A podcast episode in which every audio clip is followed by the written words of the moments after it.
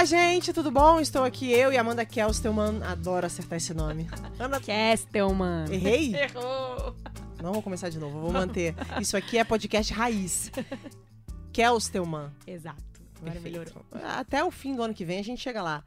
Estamos aqui, eu e a Amanda, para conversarmos mais uma vez no nosso podcast. E a Ana Thaís Matos nos desfalca nesse momento, mas todos os desfalques que vêm acontecendo durante a semana é um bom sinal, significa, significa que estamos todos trabalhando muito. Graças a Deus, então, né? Isso é. isso é sinal de oportunidades. Fala aí, Amandita. Tudo bem, Babi? Como é Tô que você bem, tá? Você? Tô ótima. Que bom. Muitos assuntos legais, não tão legais, assim, pra gente comentar uma semana cheia, polêmica. Acho que vai ser um podcast bem legal pra quem gosta de futebol. É, a gente precisa tocar em alguns assuntos importantes e passar por eles de forma conceitual. E é até para fazer com que vocês consigam refletir também.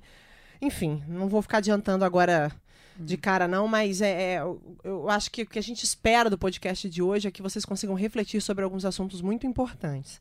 Vamos começar pelas semifinais da Libertadores? Vamos, vamos começar falando de coisa boa. Bom futebol, Bom né? futebol. Fiquei, assim, muito feliz de ver. A gente já conversava aqui, né, nos outros episódios, que é um- dois, dois estilos de futebol muito legais, né? Duas propostas, duas propostas muito legais do Jorge Jesus e do Renato. E é, foi bom, principalmente no segundo tempo, né? Que o Grêmio conseguiu se ajustar um pouco. Sim. Foi, realmente, no primeiro tempo, o Flamengo passou o carro, podia ter feito um placar até 4 a 0 é, se parar pra pensar. é, assim, enfim, eu acho que até o VAR acertou, nem, nem vamos entrar nessa polêmica.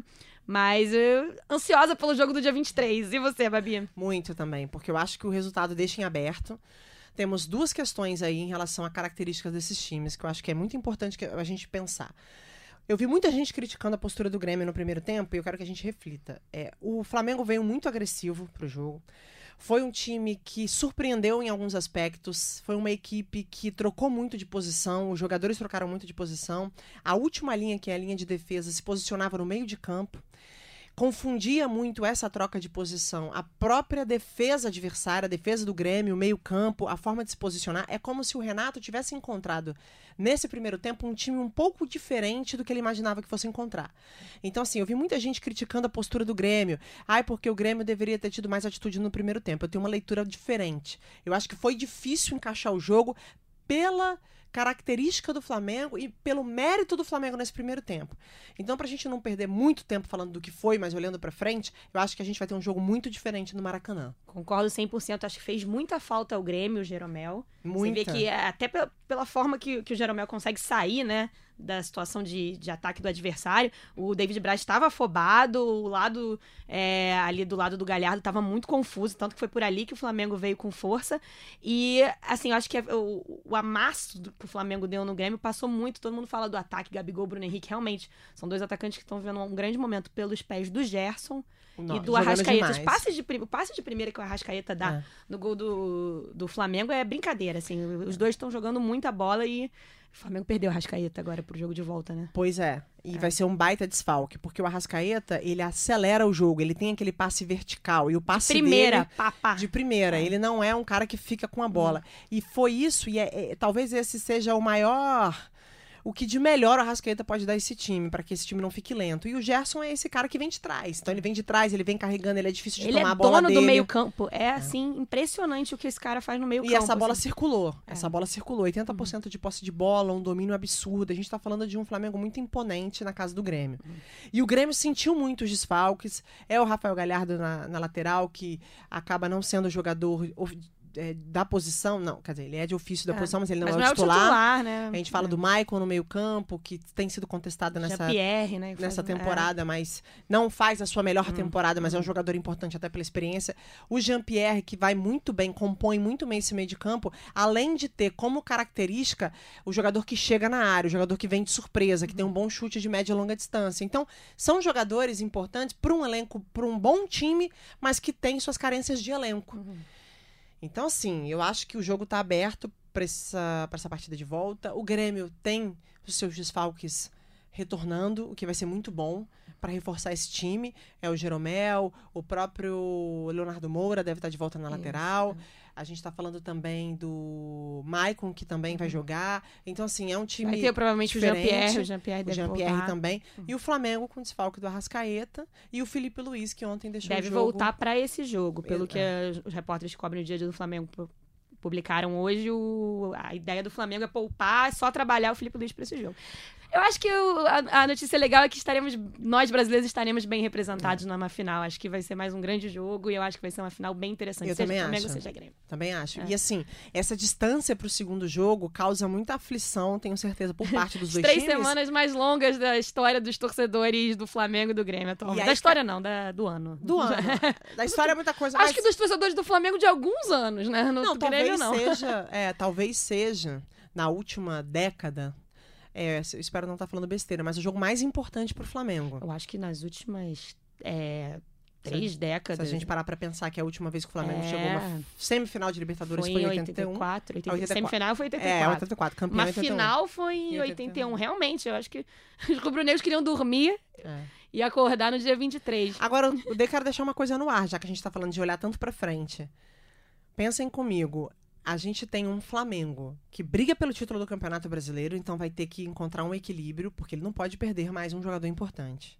Porque a gente fala de elenco, elenco, elenco, e eu bato na tecla, o Flamengo sendo campeão ou não, o meu olhar para o futebol, ele não passa pelo título, então eu fico muito confortável em falar isso. Uhum. Eu acho um, um, Flamengo um time nota 8, nota 9, é um timaço. É o melhor time do Brasil. É o melhor time disparado. do Brasil. O elenco uhum. não é nota 8, não é nota 9. Não é.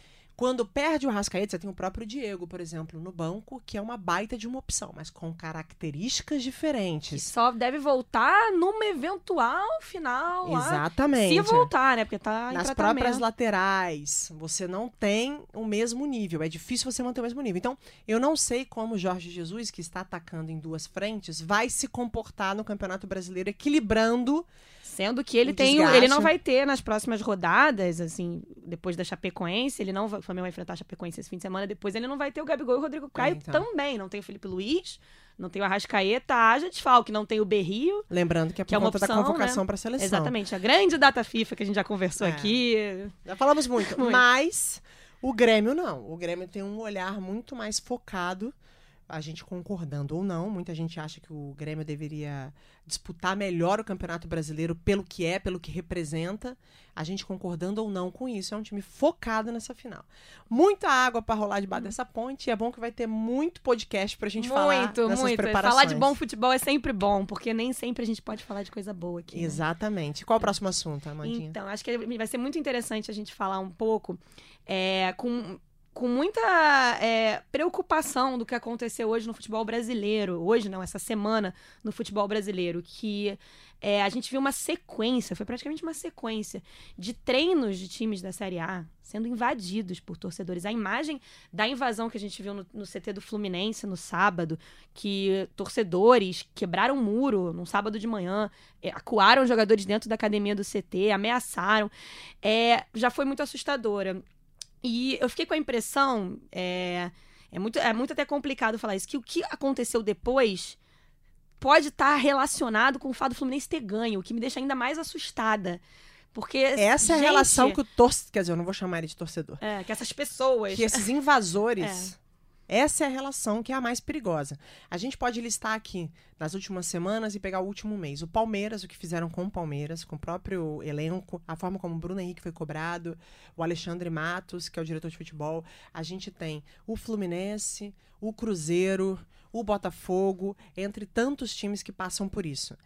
E o meu olhar é um olhar assim, muito. Eu estou muito convicta da minha opinião. Eu converso com muitas pessoas sobre isso e poucas pessoas. Eu acho que conseguem me fazer refletir diferente do que eu penso. Essas pessoas não representam a torcida desses times, definitivamente. A gente está falando do Corinthians também, né? Vamos lembrar. É. A gente está falando de um bando, tá? Que para o que está fazendo para invadir um centro de treinamento e ameaçar pessoas. Essas pessoas, elas não são torcedoras, elas são invasores, criminosos e precisam pagar por isso perante a lei. Se eu invado a sua casa, você vai chamar a polícia. A polícia e você vai ser preso, exatamente. Então, assim, eu gostaria de entender o porquê que os clubes ainda se comportam de forma tão leviana diante de um fato tão grave. Sabe? Porque a pior correlação que esse torcedor pode fazer é achar que o time dele, quando ganha na próxima rodada, é porque ele foi lá pressionar. E para mim, lugar de torcedor é compra o seu ingressinho, vai no estádio, aí Pode você até faz o que você xingar pra caramba, faz o que quiser. Vaia. Tá permitido, gente. Pode vaiar todo mundo. Ali é o seu ambiente. O, a casa do Palmeiras, a casa do Corinthians, a casa do Flamengo, a casa do Fluminense, a casa É o do local Cruzeiro, de trabalho. de trabalho dessas pessoas. É. Elas precisam ser respeitadas. Então, vou até fazer uma crítica, uma reflexão ao nosso trabalho, Amanda. Importante. Eu acho que a gente não deve mais cobrir invasão. E vou te contar o porquê. Eu acho que invasão é caso de polícia. E esses caras que invadem os treinos, eles são heróis dentro da realidade deles. O cara que vai no aeroporto e aponta o dedo na cara do jogador, quando ele aparece no Globo Esporte, no Esporte Espetacular, quando ele é mencionado na Rádio Globo, ele quando sabe ele tá que vai lá- aparecer. ele sabe? É. Ele é herói na realidade dele. Aquilo não é punição. Ele conseguiu o que ele queria. Porque pra realidade dele, pra aquele bando, ele foi o corajoso ou ela foi a corajosa que apontou o dedo na cara daquela pessoa e aquela pessoa ficou coagida. Porque é assim que eles reagem. Porque as- essa- esse é o comportamento do invasor. Esse é o compa- Ele vai lá para aparecer. Então, assim, eu faria de forma diferente se eu pudesse mudar essa realidade. Eu levaria isso para editoria de polícia, eu levaria isso né, ao- aos nossos. é, levaria isso aos nossos é, superiores. Eles pegariam essas imagens, levariam para a polícia, a polícia faria o que ela acha que ela tem que fazer. Ah, mas isso é jornalismo. O jornalismo é informar. O jornalismo, ele, ele passa por todos os assuntos. Ele é a notícia, ele é, mas ele é uma prestação de serviço. Yeah. E quando a gente faz esse tipo de coisa, a gente não presta serviço pra ninguém. A gente dá um mau exemplo pra sociedade. A gente não pune esse grupo. Sabe por que que a gente não pune? Porque não acontece nada com eles. A gente mostra, a gente mostra a vulnerabilidade desses jogadores. Por quê? Porque eles saem com carrões do centro de treinamento. Eles, as, as pessoas começam a entender a realidade financeira. É igual falar salário de jogador. A gente tem que pensar sobre isso. O João Pedro do Fluminense foi coagido. Estou sabendo. Depois do jogo, gente. O garoto, ele tava com a família, com a namorada, ali perto do Maracanã, foi jantar. Foi coagi... Foi, de novo, é... Ameaçado. Ameaçado, assim. E é, falando do... Eu acho que a reflexão é muito importante. E eu conversei com pessoas que estavam lá no treino do Botafogo ontem, quando aconteceu essa lamentável invasão, e, e os funcionários do Botafogo fica- ficaram completamente expostos também. A gente tá falando de funcionários, jogadores estão com salários atrasados no Botafogo, gente. Os funcionários também estão. Os seguranças não tinham não tinham o que fazer. Porque que acontece?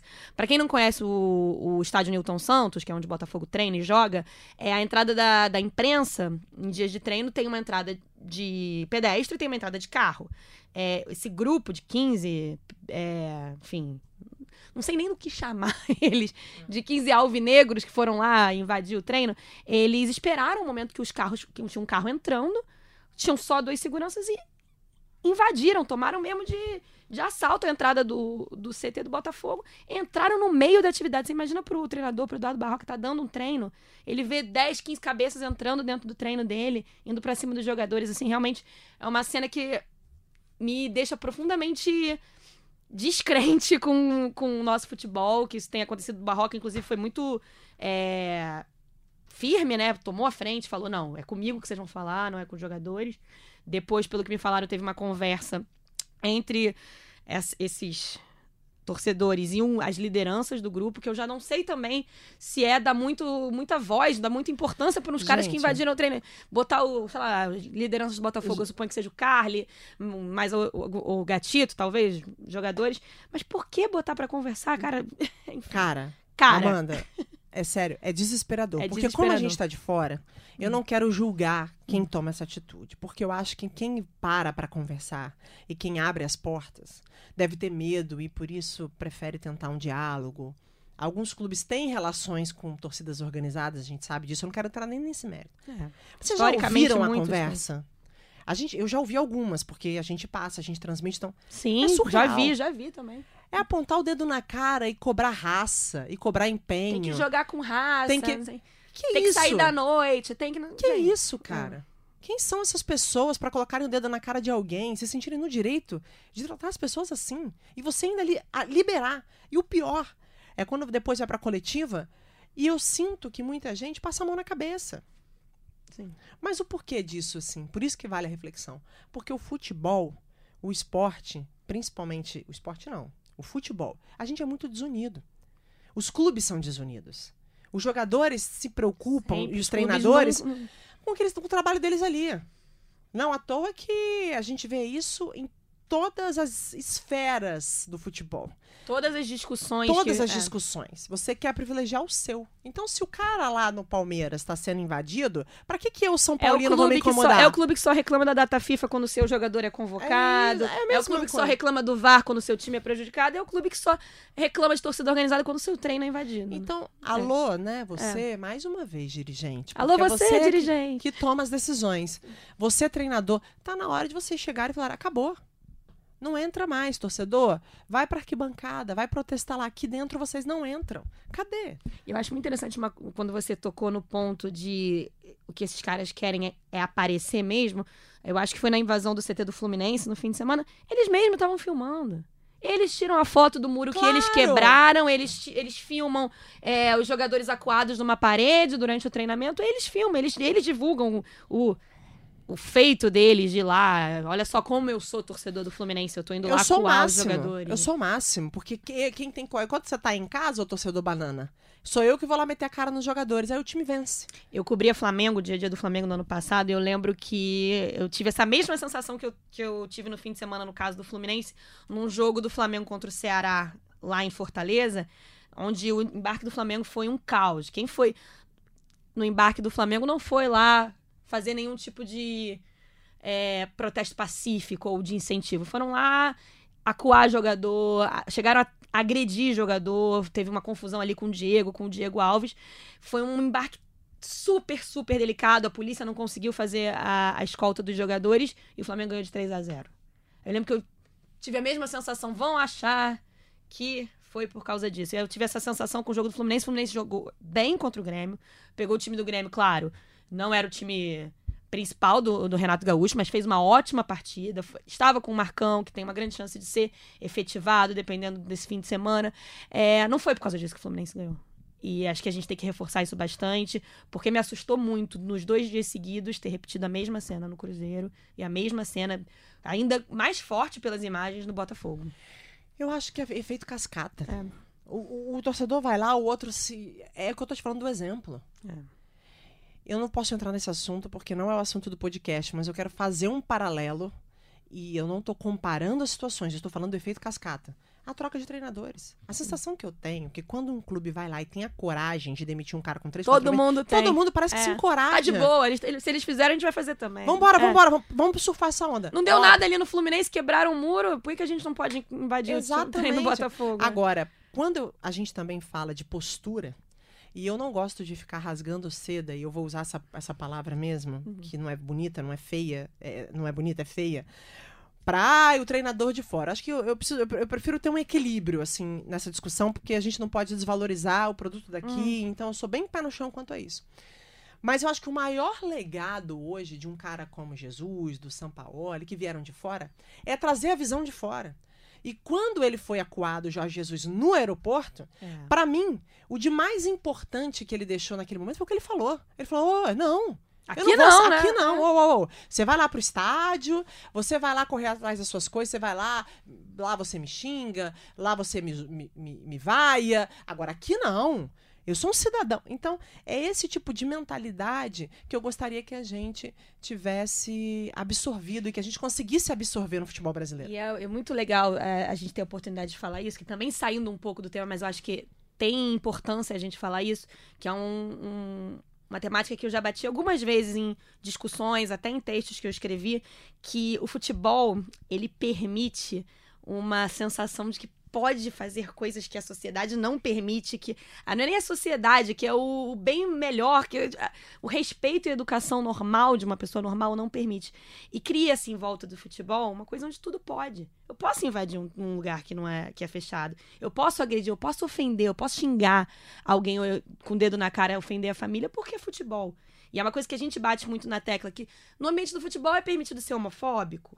É. No ambiente do futebol é permitido ser machista. Ah, mas é o, ah, é o futebol. Que saco, Não gente. pode, gente. vamos- eu vamos acho que crescer, o futebol é, é um, é, um, pô, é um negócio tão bacana, gente. A gente ama tanto futebol, mas me assusta um pouco como é, ainda em 2019 tem muita gente que vai sem- entra no, no círculo do futebol pra fazer coisas que não são aceitáveis É. e não podem ser aceitáveis. Usar o futebol como ferramenta pra isso. Pra ser homofóbico, Pra homofóbico, pra xingar a gente de xingar. coisas horríveis, nós, mulheres, de coisas horríveis. Onde eu já ouvi xingamentos horríveis só dentro do futebol, gente. E assim, só. de- Ah, isso é um detalhe muito importante. 90, 95% das vezes da nossa experiência com o esporte, as experiências ruins vêm do futebol. Eu, eu vou deixar Sempre. 5% de margem, porque eu não tô conseguindo nem me lembrar. E uma coisa também, assim, pra gente fechar esse tema, Amanda, que, que a gente. Você tocou num assunto que pra mim é primordial, que é a gente falar que o futebol ele acabou se tornando um espaço que pode ser tudo. E aí eu quero que vocês saibam de uma coisa. Durante muito tempo a gente se acostumou com isso. A gente mesmo referendava A gente isso. mesmo, É. porque, por exemplo, a gente, eu, eu vou falar por mim, vou falar por mim pela Amanda, porque a gente vive a mesma história, é, em situações diferentes. Eu ia trabalhar no campo, e eu ia fazer uma transmissão de jogo, eu colocava o fone alto para não ouvir os xingamentos, porque eu falava assim, ah, aqui é normal, deixa só pôr um fone com uma música alta ou a transmissão alta, que eu não vou ouvir os caras me xingando. Quantas vezes eu passei no escanteio e tive que baixar a cabeça e não olhar para a torcida me xingando? Quantas vezes você entra no gramado para trabalhar e quando você olha para a torcida, que a torcida está muito próxima, ela tá te xingando de algum palavrão ou tá te desencorajando? Gente, isso é a realidade da mulher trabalhando com esporte. Não é mimimi, é a nossa realidade. Então, assim, é muito importante a gente refletir o comportamento do torcedor, passando também pelo extra-estádio, que é reprovável. Torcedor que invade centro de treinamento não é torcedor. Ele Está é um cometendo um crime, criminoso é. e ele tem que pagar por isso. E eu vou além, você falou da gente trabalhando só pra fechar também. É... Acho muito difícil que qualquer uma de nós não tenha vivido isso. Eu já tive quando eu era adolescente, eu ia pra jogo, ver jogo com meu pai, com meu irmão. E na minha adolescência, com medo de ouvir xingamento, porque eu ouvi uma vez com meu pai, foi uma das coisas mais constrangedoras que eu já vivi na minha vida. 40 graus no Rio de Janeiro. Calça jeans. Calça jeans, gente. Vou usar short pro, pra ir pra Quantas estádio. vezes? Então, você vê, é isso. Pode tudo no futebol. Pode xingar uma adolescente. É. Pode xingar uma repórter. Na frente pode do pai dela, enfim. Pode ser tudo, mas não pode, tá, não gente? pode, a gente tá de não olho. pode, não pode. mundo- E espero que os milhões de torcedores dos clubes brasileiros, é que a gente tem torcidas imensas, apaixonadas, lindas. Quantas vezes a gente olha pro estádio, aquele estádio maravilhoso. Quantas vezes a gente olha pro pai com a criança no colo. Não com o aprovem pai, isso, Com pessoal. a mãe, quantas É. vezes. Olha, eu, eu vou, juro, eu, preciso sair. A gente precisa sair do assunto, mas é até difícil. É, eu fui no Flamengo e Emelec no Maracanã. Uhum. É, fui antes que vocês pensem que eu fui torcer pra alguém. Eu fui, meu irmão é muito flamenguista e eu fui pra acompanhar. Ela tava morrendo de saudade pro estádio também ver um jogo de perto. Cara, eu conheci tantas famílias. O torcedor brasileiro é esse. É o pai e a mãe que fazem um programa com os filhos pra ir no estádio ver futebol. Então, para de chamar, vamos parar de chamar esses criminosos de torcedor. O torcedor é aquele que vai, que vibra, que chora, que estia a bandeira, que limpa a bandeira, que vai, que prepara uma festa linda, que faz a música, que se diverte. Esse é o torcedor. O resto é criminoso. Então, porque a gente tem que saber, porque tá dando. As minhas amigas, por exemplo, querem vir de Vitória para poder ver um jogo no Maracanã, elas não querem vir mais. Tá todo mundo com medo. Ninguém quer ir mais ao estádio. Quem quer ir ao estádio? Quem quer pagar caro? Quem quer correr risco? Quem quer ser violentada, seja fisicamente ou moralmente? Quem quer? Você quer ter uma experiência incrível, você quer ver um jogo de futebol, você quer se emocionar. Então, assim, vamos refletir sobre isso e que eu acho que vai ser bem interessante, uma reflexão externa e interna pra gente como jornalista também. Que essa semana marcada por essas invasões é, se- sirva de lição, que os clubes se, se organizem para que isso não aconteça mais, porque o atleta. Gente, o atleta tá trabalhando e ninguém, acredito que você que tá ouvindo a gente, não gostaria de estar no seu. Se você comete um erro no seu trabalho, todo mundo tá sujeito ao erro, você, ninguém vai gritar na sua cara, xingar sua mãe, invadir Não sua mesmo. sala. Vamos mudar de assunto? Vamos! Então, gente, olha só, essa semana é. Eu gosto muito quando a gente fala de futebol feminino por aqui. Você também gosta também, gosto, Vá? muito, muito. A- a- gosto. Aliás, gostaria que a gente pudesse falar mais se a gente tivesse mais oportunidades. Mais oportunidades. Teremos, teremos, Teremos. mais, teremos mais. Esse fim de semana tem data FIFA feminina, né? Thaís Matos, Ana estará Oh. comentando. Saudade, hein, Ana? Enfim, e a- a gente tomou um susto no sábado. Eu vou usar essa palavra mesmo. Eu tomei um susto, gente. Não vou, não vou diminuir, não. Quando eu vi a notícia de que o Flamengo tinha ganho no Campeonato Carioca, adulto, profissional. Profissional, a gente vai entrar nisso, não é profissional, mas assim, Campeonato Carioca, feminino, de 56 a 0. Eu me dei o trabalho hoje, antes de vir pra cá, de ver a súmula. A coitada da, da árbitra precisou de uma folha extra, porque já não cabia mais o- os gols, Os né? gols, na né? folha normal. É, não acho que é, seja algo legal. Eu acho que tem que começar por aí. Para mim, é, isso fora de um, uma explicação, sem um contexto claro, é, só joga contra é, esse momento do futebol feminino. Porque é, 56 a 0, gente. Não, não, não, não, é. Não dá. Não é um jogo normal. Não é um jogo normal. E aí entra no, numa explicação que eu acho muito interessante a gente explicar isso, que o Campeonato Carioca foi feito esse ano, esse Campeonato Carioca, e tem times amadores. E o Flamengo não é um time amador. Sim. O Flamengo é um time bem treinado, tem uma parceria já há alguns anos com a Marinha, chegou na semifinal do Campeonato Brasileiro, fez um jogo bastante equilibrado com o Corinthians, Sim. que perdeu a final para a Ferroviária, mas que tem um time com jogadores de seleção, que jogaram a Copa do Mundo. Então eu acho que vale uma reflexão. E a gente tem uma, uma participação aqui especial, duas participações especiais.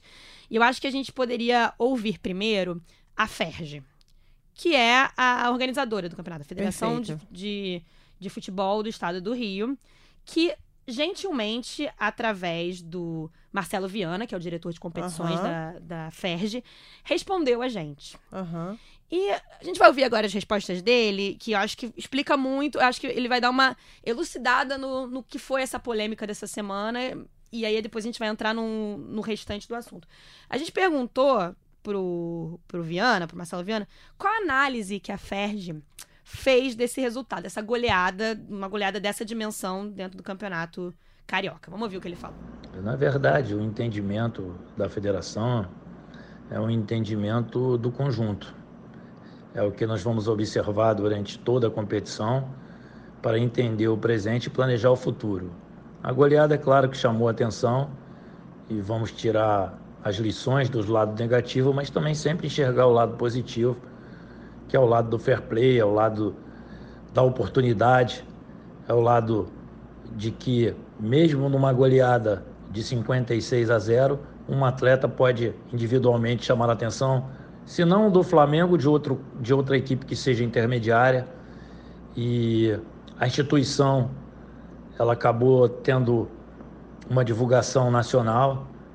Isso acaba sendo bom para os seus projetos. É uma equipe amadora que disputa diversos campeonatos, que faz trabalho social.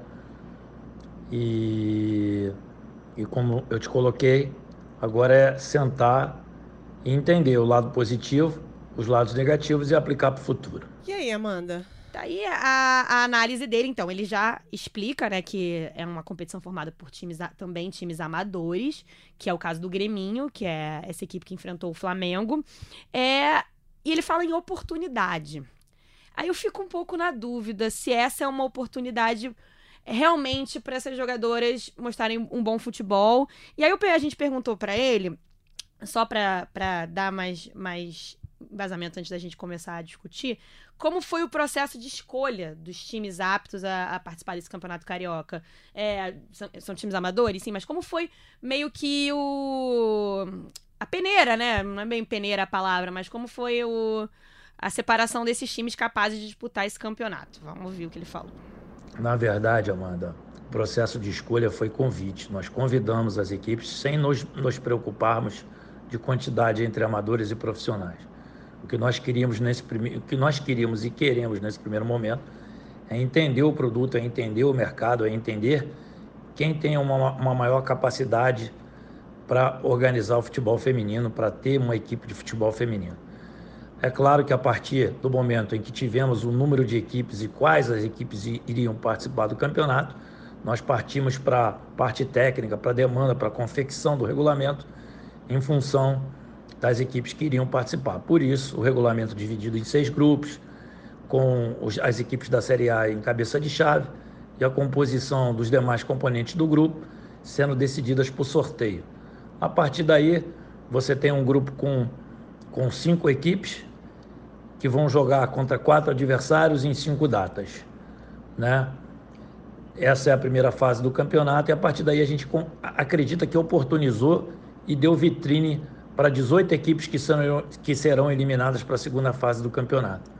Gente, é, é, eu respeito o que o Marcelo está falando, assim. É, eu acho que é desafiador você como organizador de uma competição de futebol feminino, encontrar equipes suficientes para fazer com que essas equipes é, tenham um nível parecido para que haja uma competição é, em que todo mundo esteja nas mesmas condições. Mas, entretanto, todavia, a própria federação pode cobrar os clubes aqui do futebol carioca para que eles tenham equipes de futebol Além, do, além dos quatro que já, que já tem, além dos quatro, exatamente. Da, da CBF, pela sim, claro. Para que esses clubes tenham estrutura e condições de disputar esse campeonato. E, historicamente, tem clubes da, daqui do Rio, como o Bangu, que sim. tinha lá atrás é, bons times de futebol feminino. Mas eu acho que até a explicação que, que o Marcelo Viana gentilmente, a gente agradece claro. a resposta dele deu pra gente, é, chama atenção pra,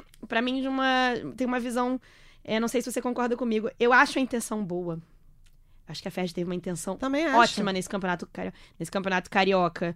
É, de dar oportunidade, de fazer a competição. Tá tendo competição de base também. Com certeza. Mas é, tá, tá pagando, inclusive a FEG e uhum. outras entidades pelos anos de atraso, gente. Anos de atraso. É isso. A gente é, vai lidar com situações como essa no futebol feminino pelos anos de atraso, pelo, pelos anos de esquecimento da FERJ, da CBF, da Federação Paulista. A Federação Paulista menos, a Federação Paulista já olha há um tempo para o futebol feminino, mas de tantas entidades que demoraram para fazer isso e quando fizeram vai ter essa discrepância. Vai ter, é. vai ter. E eu acho que é uma forma da gente refletir do que é dar oportunidade de verdade ou dizer que está dando oportunidade. Eu não estou dizendo que a FERJ disse que deu oportunidade, mas é olhar para para o que aconteceu em, em relação a esse jogo entre Flamengo e Greminho e ter uma avaliação sobre isso mais profunda. É, fazer uma crítica profunda. Eu acho que ele respondeu super bem. Uhum. Acho que ele se colocou na condição de vou pensar sobre o assunto.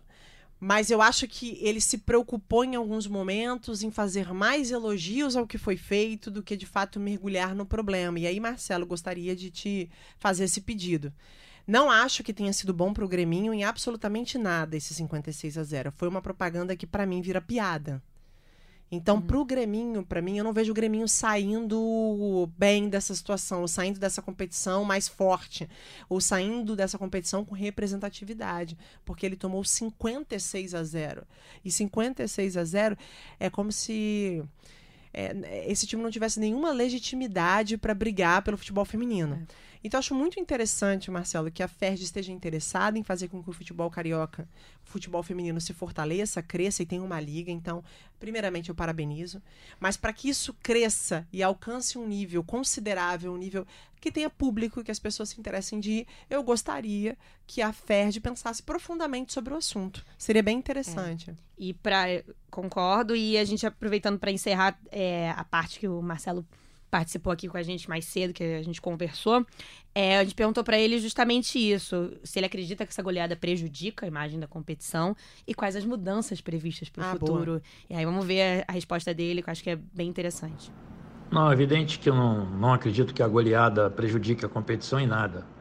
Nós, o que nós estamos fazendo é o que eu venho falando. É entender esse, esse primeiro momento, entender o presente para poder planejar o futuro. E a gente só consegue entender que o Greminho ou qualquer outra equipe será goleada fazendo com que elas joguem, fazendo com que essas equipes tenham atividade. E esse é o primeiro momento. Então é um campeonato planejado para ter uma primeira fase com muitas equipes, né? E aí, claro que devido à diferença de organização, da diferença de equipes, você pode sim esbarrar com algumas goleadas. Já para a segunda fase do campeonato, não tenho dúvidas que será mais equilibrada, com 12 equipes buscando o título, divididas em dois grupos. E por isso que eu, sinceramente, não acredito que nesse primeiro momento as goleadas possam depor contra a competição. Muito pelo contrário. Eu continuo achando e entendendo que estamos oportunizando, que estamos dando oportunidade para que jovens atletas consigam participar de campeonato, consigam participar de uma, de uma competição organizada pela FERJ e consigam jogar e atuar contra equipes da grandeza de Flamengo, Vasco, Fluminense e Botafogo. As modificações para o futuro, elas serão implementadas em função das nossas observações do presente, em função dos dados e números que esse campeonato vão nos proporcionar. E a partir daí, sim, vamos fazer um planejamento para o futuro, para que em 2020 nós tenhamos um regulamento já prevendo as modificações, as implementações para 2021. É, isso é o que a federação entende. É, nós não queremos de maneira nenhuma que em nenhuma de nossas divisões, nenhuma de nossas categorias, as equipes entrem na competição sem saber o seu amanhã, sem saber qual é a, a normatização a qual o regulamento levará. Então, por isso que com os dados em mãos do campeonato em curso, nós vamos planejar 2020. Eu gosto da sinceridade da, das respostas do toda vez que ele fala que é quase que um aprendizado, né? Fazer é, futebol feminino no Brasil em algumas esferas é um grande aprendizado por causa dos anos de atraso. E eu falo atraso porque é atraso mesmo, gente. Em 2006, a gente tá falando de 2006, a Marta foi eleita pela primeira vez melhor do mundo e a gente está em 2019 falando de atraso. É, é, eu acho muito absurdo. E acho interessante quando ele fala de oportunidade para jovens atletas. A gente está falando de atletas jovens mesmo. Que a gente teve a oportunidade de conversar com uma das atletas do Greminho. É, que estava nesse jogo. Ela tem 15 anos, entrou no segundo tempo. E eu realmente fiquei surpresa, assim, com a forma como ela, ela foi uma atleta que se posicionou nas redes sociais, né? Depois que é, a notícia dos 56 a 0 obviamente viralizou, né? Uhum. Como um termo, porque é um negócio que chama tanta atenção que vira assunto na, na internet. E ela logo se posicionou, falou que não tinha vergonha, que é atleta do, do Grêmio sim, que é, deu a cara, que o time se orgulha mesmo, ter, não tem vergonha de ter tomado 56 a 0 E a gente conversou com a Natália hoje, foi bem interessante. Vamos, vamos ouvir o que vamos ela falou. Bom, essa repercussão foi muito boa pro meu time, entendeu? Por mais que tinha pessoas nos zoando, falando para nós desistirmos, falando que nosso lugar é na cozinha, não, no lugar de mulher onde ela quiser. E por isso que eu me expressei no Twitter, dizendo que desistir não estava em nossos planos. Tipo, já eu tinha pensado em desistir, mas como nós somos uma família, nós fomos levantando umas às outras, entendeu? O desabafo foi porque, tipo, ah, para mostrar que nós não temos vergonha do nosso time, para mostrar que nisso nós vamos dar a volta por cima, nós vamos nos fortalecer mais e mais, entendeu? Porque, como irmãs, que somos todas as irmãs, o nosso técnico e presidente também nos ajuda em tudo. Ele nunca nos criticou, sempre esteve do nosso lado, porque nós já fomos para ele sabendo que nós não iríamos ganhar, entendeu? Já sabíamos que iríamos para ali, que iríamos dar nosso melhor. Se a vitória viesse, aí tudo bem. Mas porque ficar antes de tipo, ah, porque repercutiu muito quando o jogo acabou, né? E já tinha gente zoando, eu fui e decidi me expressar. Até porque para ficar levantar minhas companheiras de time, as companheiras que jogaram, entendeu? Com elas dentro de campo foi maravilhoso, porque elas nos deram bastante dicas, falaram pra gente não desistir, porque elas também vieram de baixo, foi crescendo, crescendo, crescendo. Elas foram maravilhosas, entenderam? Deram muitas dicas para as minhas colegas de time, entendeu? É, não temos nada a reclamar delas, só temos a agradecer porque elas foram bastante amorosas e elas foram fazendo o dever delas, que o dever delas é o quê? Fazer gol e jogar bem. Nós também jogamos bem, nós demos o nosso melhor, mas infelizmente a vitória não veio, né? Impressionada. Impressionada, né? Impressionada. Uma outra porque... visão completamente diferente. Cara, muito legal, Natália, assim, muito importante, porque eu de fora não vi dessa forma. Eu de fora senti, poxa, é, expuseram as meninas numa condição, de repente, que elas não estavam preparadas. E isso, de fato, pode ser uma coisa ruim para a imagem do que elas estão construindo. Mas aí que tá, cara, como as coisas fazem com que a gente aprenda. A, a, a sensação ou a emoção daquilo que aconteceu não é de quem está acompanhando de fora, é delas. O que importa é o que elas sentiram diante daquilo. E elas sentiram que tiveram uma oportunidade.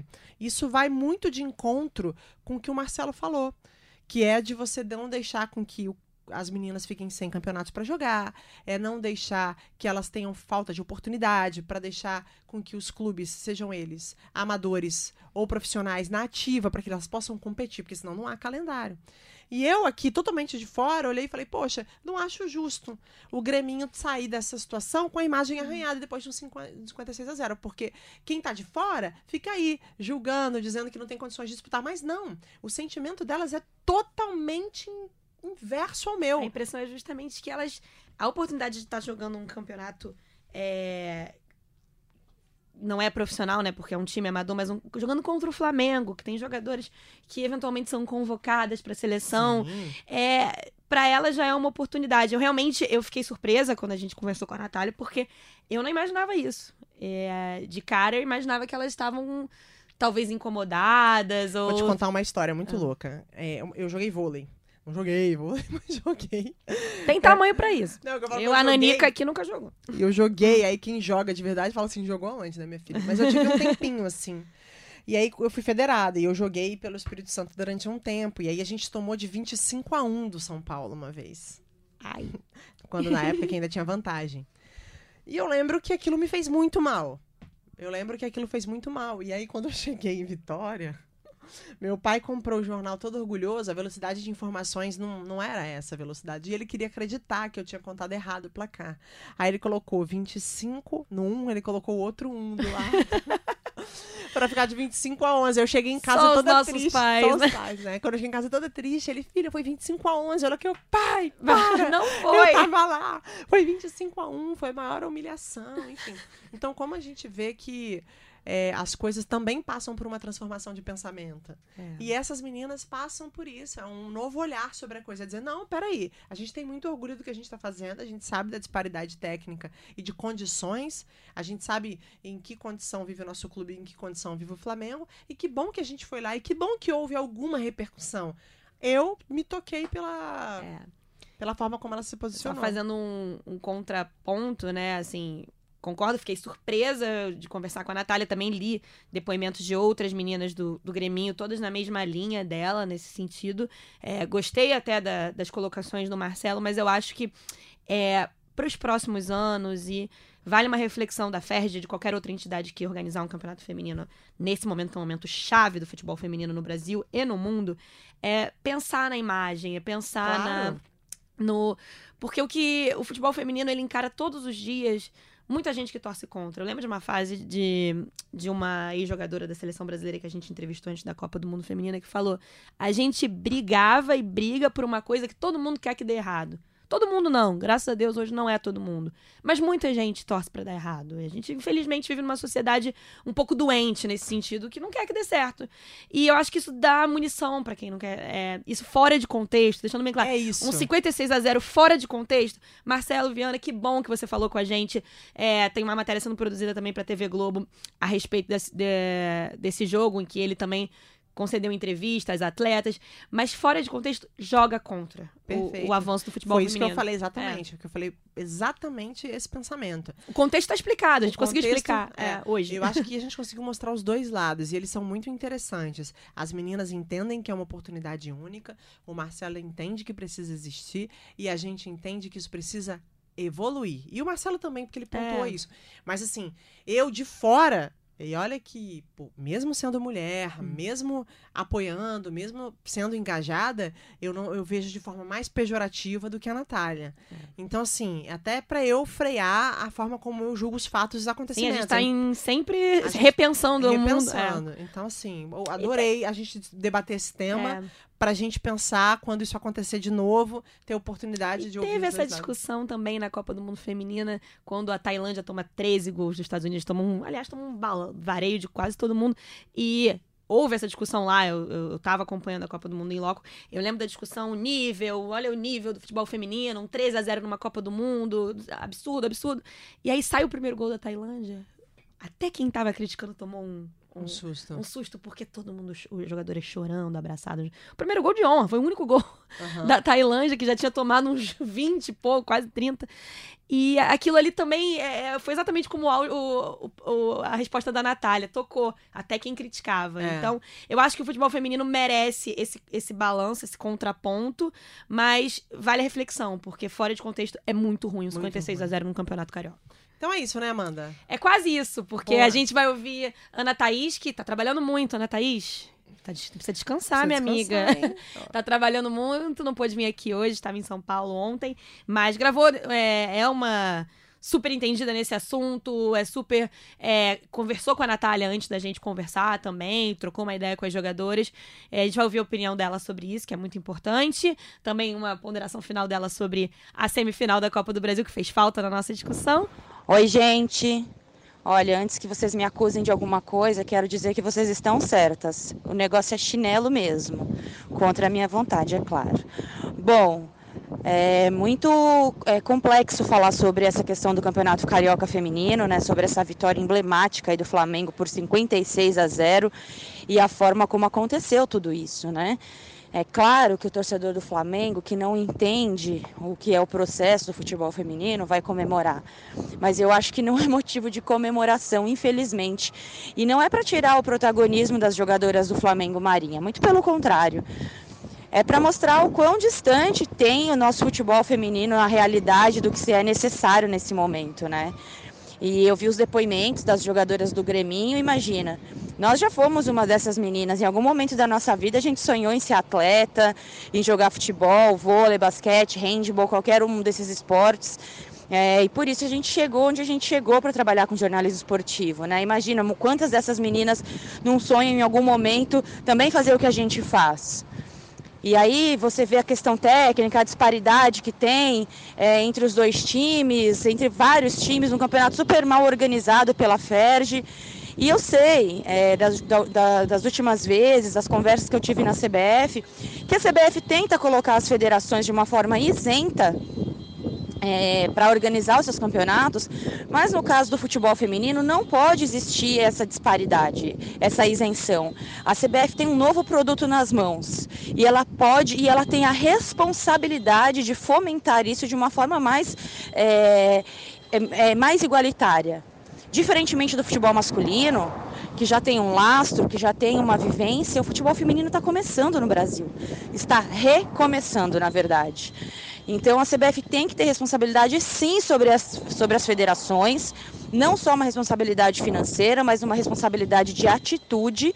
Então eu repito o que eu falei na CBF, para a diretoria da CBF, e falo aqui agora também, tem que existir um conselho técnico que seja da CBF para as federações e que a CBF acompanhe e fomente o futebol feminino de uma forma bem responsável.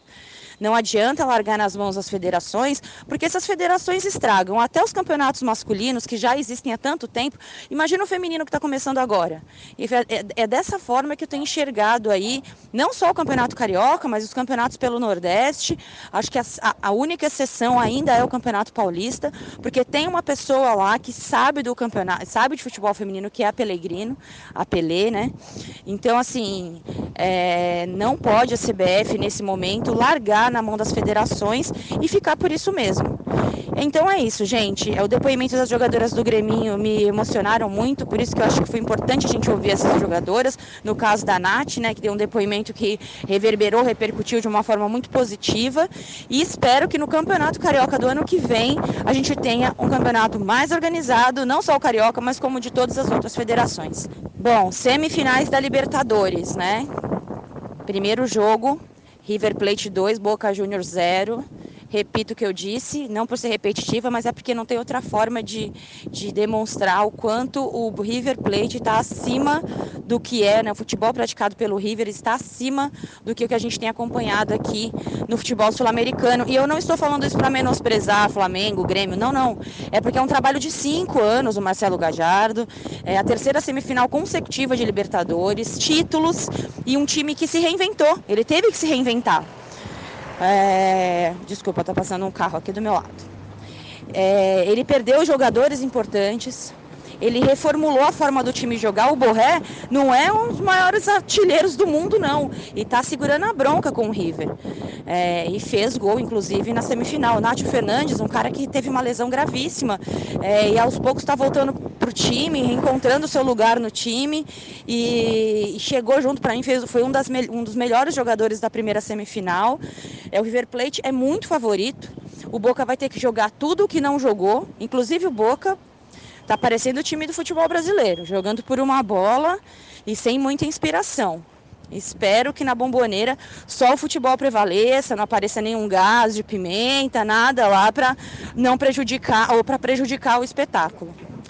Avançamos, ainda acho o River super favorito. 2 a 0 primeiro jogo, a não ser que dê tudo errado para o River Plate para o segundo jogo. Avançamos para Flamengo e Grêmio, um jogo de muita expectativa e de pouca realidade, brincadeira. O Flamengo amassou o Grêmio no primeiro tempo e boa parte do segundo. O Grêmio acordou no segundo tempo com uma baita movimentação do Luan e do Tardelli. O Michel também jogou muita bola. Ele impediu as ações de certa forma no começo do segundo tempo do meio-campo do Flamengo, principalmente do Gerson. E eu acho que isso foi aí o grande mérito do Renato para não deixar o Flamengo tão à vontade como é, ele ficou no primeiro tempo, né? Mas isso durou 20 minutos. O Grêmio para mim foi um time muito resiliente. E isso para mim foi o que me chamou mais a atenção. Porque eu sempre tratei o jogo do Grêmio, o, o jogo da a primeira semifinal, por mais que o Grêmio seja muito imponente jogando na arena, era um jogo muito para o Flamengo. Porque o Flamengo empurra todos os adversários para trás, como fez com o Grêmio. E a dúvida era se conseguiria se manter dessa forma, e conseguiu. Eu acho que o, o desafio, sempre falei isso, que para mim o desafio maior para o Flamengo seria o jogo do Maracanã. E eu acho que assim vai ser. Porque a torcida vem junto, a torcida pressiona e os jogadores. Agora vai ser a vez do Flamengo ser resiliente. Entrar naquele ímpeto para tentar colocar suas ações em práticas e parar de perder gol, né? É claro que a gente fala do VAR na primeira partida, que definiu aí de forma correta em três possibilidades, né, em três oportunidades, mas eu acho que de tudo que a gente viu, um a um ficou de bom tamanho, principalmente para o Grêmio. Flamengo não, o Flamengo, o Flamengo poderia ter saído com uma vitória com vantagem dali. Mas futebol é assim, né, gente? Eu odeio essa frase, mas essa é a realidade. E acho que esse jogo do Maracanã, o Flamengo tem que ficar muito, muito, muito atento. E é hora da resiliência inverter. Se o Grêmio foi resiliente no primeiro jogo, agora tem que ser o Flamengo. E o Grêmio vai ter que ser um pouquinho mais ousado para tentar tirar o Flamengo da zona de conforto. Demorou? Até, hein, gente? É isso. Valeu, gente. Um beijo, um queijo e até a próxima semana com rodada tripla, com os assuntos do esporte, não só o futebol. E espero que a gente tenha coisas muito legais para conversar. Beijo, beijo. Bom final de semana. Beijo.